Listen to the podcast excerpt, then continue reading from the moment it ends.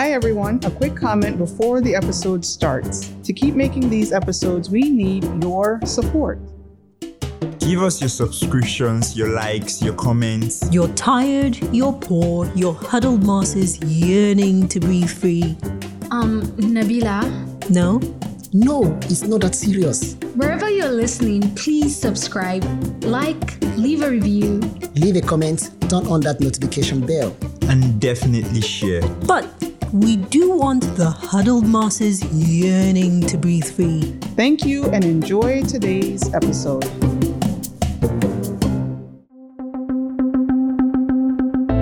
From Triple E Media, I'm Rahmat Muhammad, and this is The Backstory.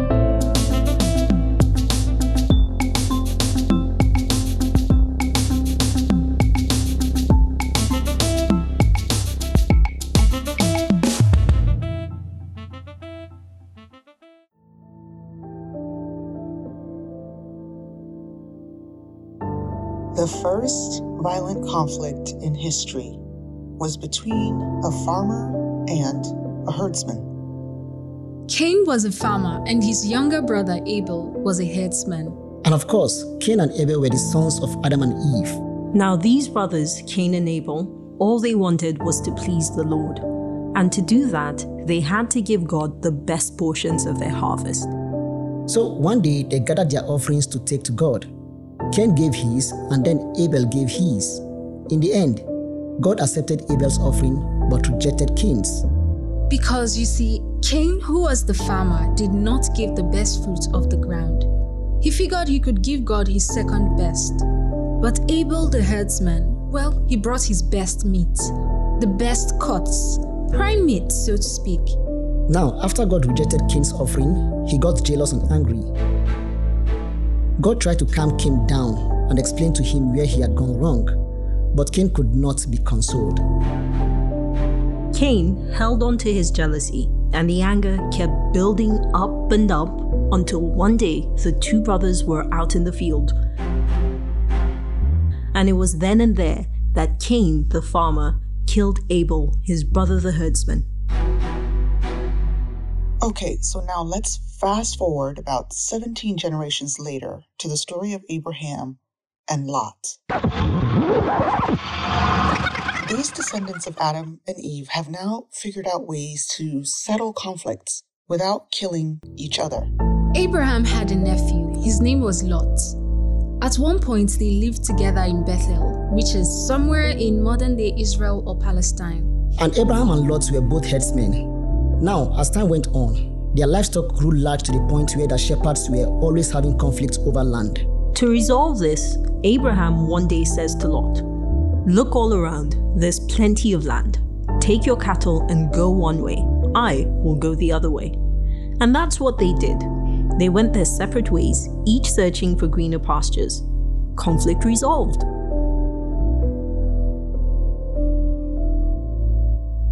Now let's fast forward again, nearly 6,000 years later.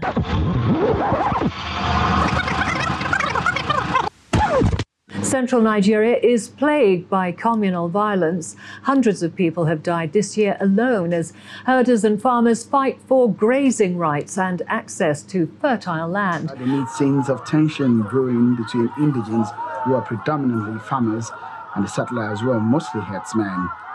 The arrival of the law enforcement team is timely and prevents the phase of from escalating into a full-blown conflict. Nigeria loses $12 billion yearly as a result of the farmers' herders clashes. This information was disclosed. As you heard from those news clips, we really haven't made much progress in ending conflicts between farmers and nomadic herders. Today on The Backstory, Anthonieta, Richard, and Nabilah explain why it is that in the year 2021, Nigeria is still struggling with conflicts between farmers and nomadic herders. The reason why the conflict between farmers and nomadic herders exists in the first place is because they both rely on the same resources land and water, specifically arable land, forest land, and fresh water. And two resources in particular, forest land and freshwater, have been declining significantly. The World Bank estimates that between 1962 and 2018, Nigeria's freshwater per capita resources decreased by 75%. The other type of resource that's important in this story is forest land.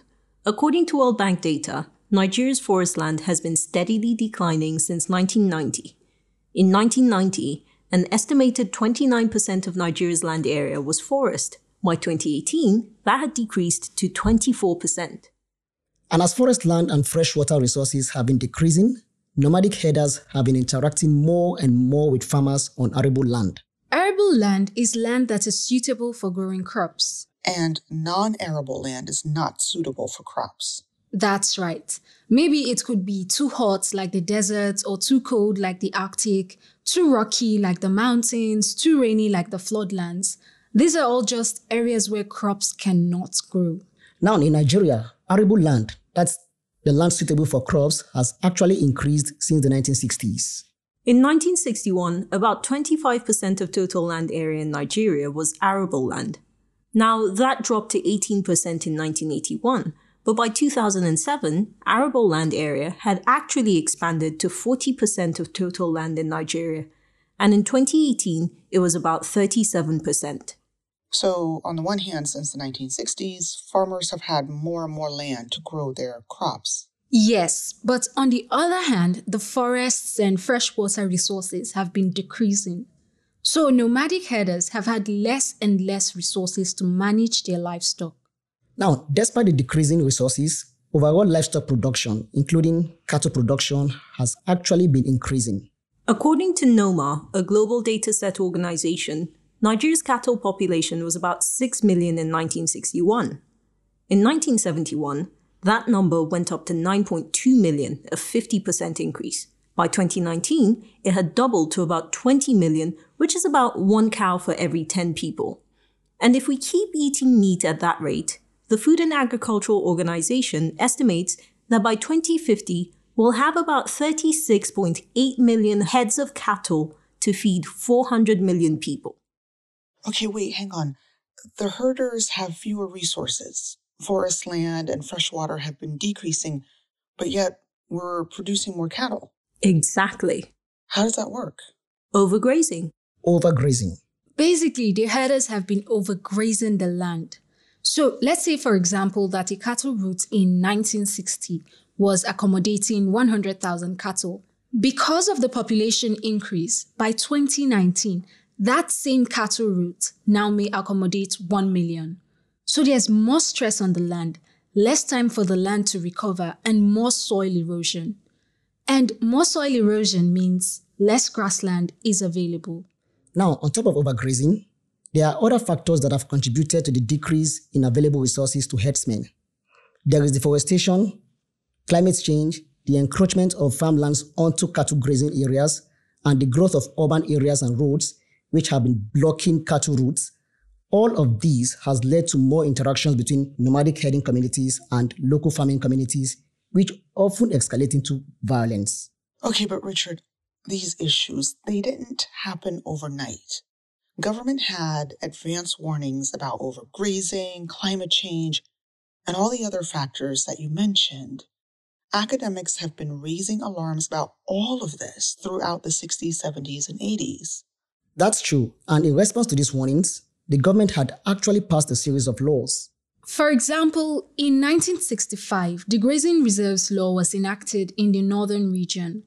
The purpose of that law was for the northern region, which eventually became the northern states, to establish grazing reserves. Part of the thinking at the time was that having grazing reserves for nomadic herders would allow them to have land rights.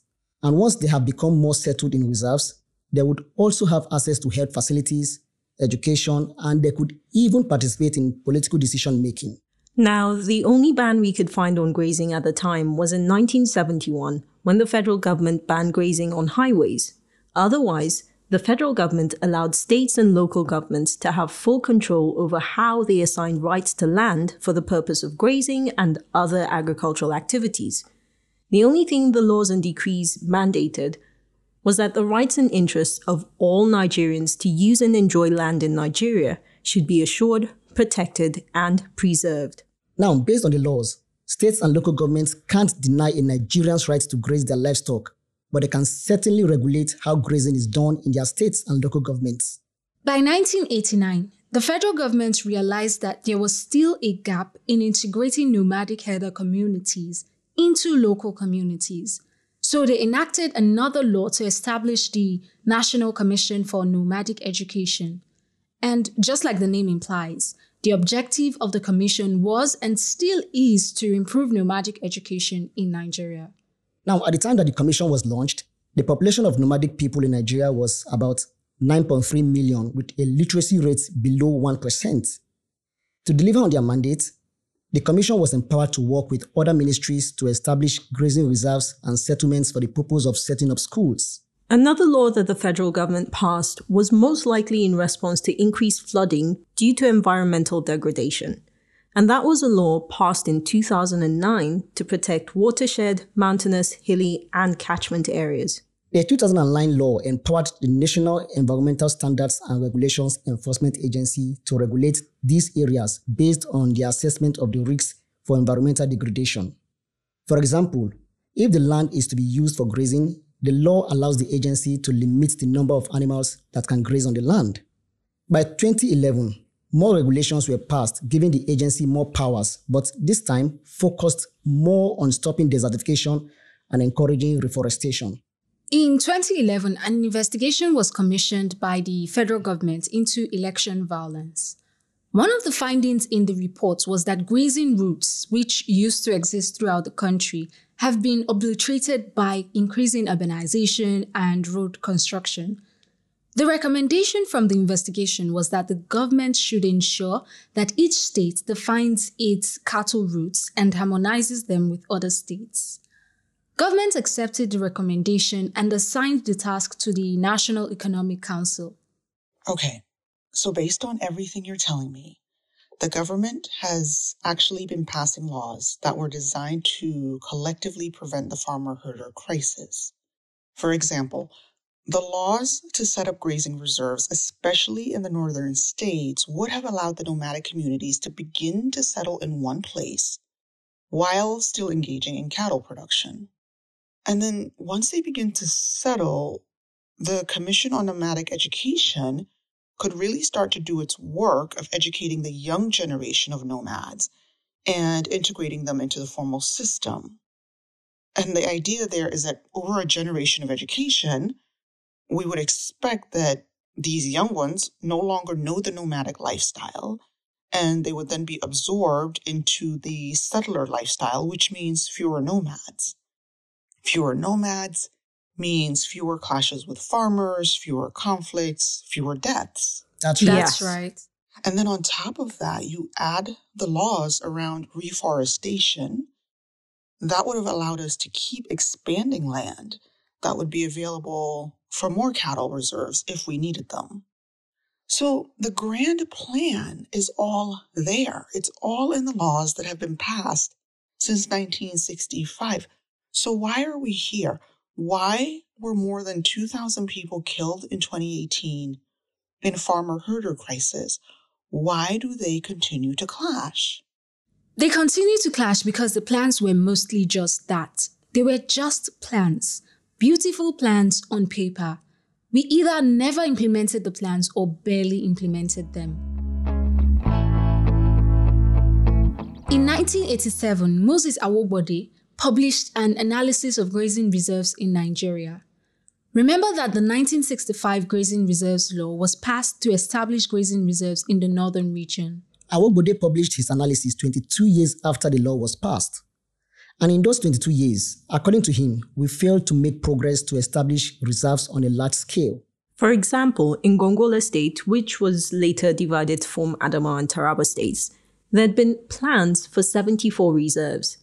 At the time of his publication, only one reserve was physically developed and had some settlement. Bauchi State had 105 proposed reserves, and again, only one was in the pilot development stage. Our Awogbade cites various reasons for why development has been slow, and funding was not one of those reasons. Organizations like the Food and Agriculture Organization, the United Nations Development Programme, and even World Bank were willing to contribute funds. But even with the funds, this problem of turning nomads into settlers is really hard to solve.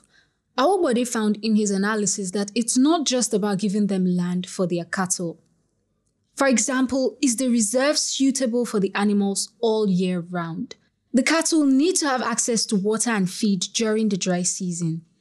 There have to be ways to prevent and treat diseases like tsetse infections, so you need veterinary outposts. You also need rural healthcare centers for the nomads. And don't forget the marketing facilities. Once you rear the cattle, you have to sell them. And then there is establishing the model for ownership in the reserves. Who owns the land? Is it owned by one individual and everyone else pays rent? Or is it a joint ownership? So once the pilots began, people started to encounter these issues. And frankly, the political will to continue simply faded in most cases. Without these reserves, the mandate to establish nomadic education didn't really take off the way it was supposed to. Now, the National Commission for Nomadic Education still functions till today. And according to the Commission's website, they have established over 4,000 nomadic schools with over 17,000 teachers. They say they have graduated over 45,000 students since inception and integrated over 40,000 students from nomadic schools into government unity schools. So the commission is there and it's doing what it can. But when you consider how much harder their job is without the reserves, it's a miracle they are able to do anything at all. And now, 30 plus years later, there is still a generation of over 10 million nomads who have not been integrated into our formal systems through education. 30 years and we're still in the same place. So in 2019, the Buhari administration, through the National Economic Council, launched yet another comprehensive plan to encourage nomadic herders to switch to ranching. It's called the National Livestock Transformation Plan, and it's a 10 year plan. The goal is that by the end of 2028, there'll be at least 119 ranches fully operating in all participating states, and 2 million jobs will be created in livestock production, processing, and marketing. We are now two years into that plan, and according to the International Crisis Group, as of May this year, the first new ranch has yet to be built.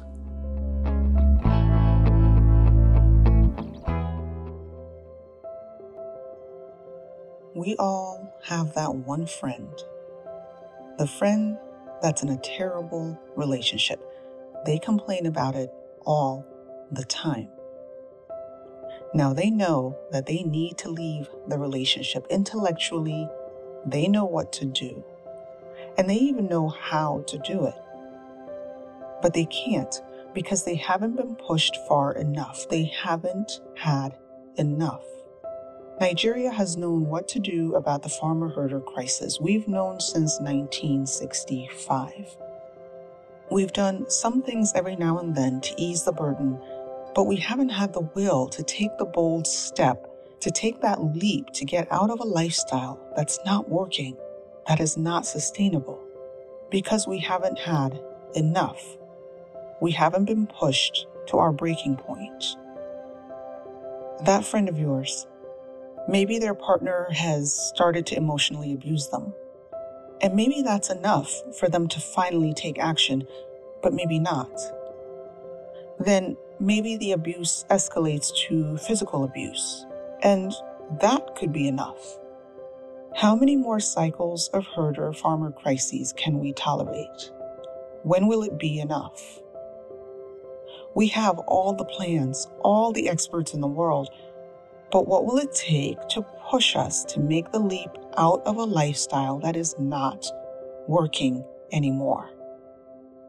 Now, if your friend sticks around even after the physical abuse, you know what's next. Is Nigeria willing to gamble to find out what's next? In Nigeria, we like to have grand plans. And I will admit that this particular challenge of transforming the nomadic lifestyle needs a grand plan. But for the grand plan to work and for it to be sustainable, the execution cannot be overly centralized.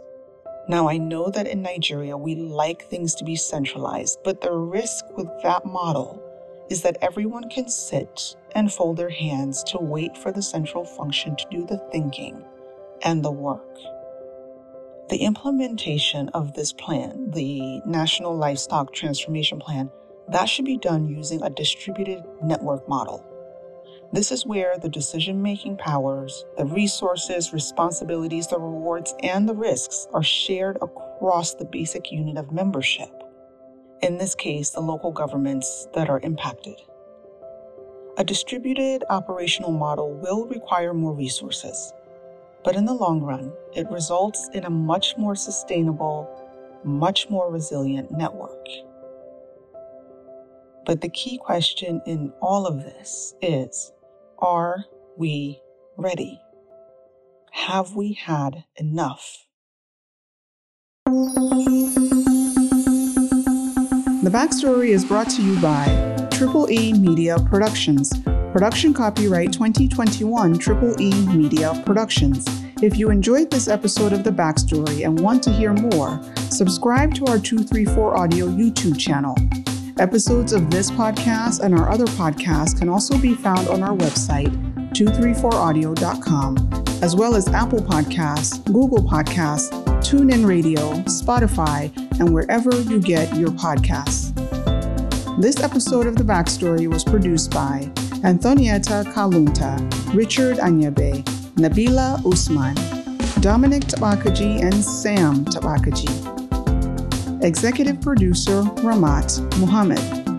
Special thanks to Rabia Hadejia and Malaiwa Bagdu Ikaleku.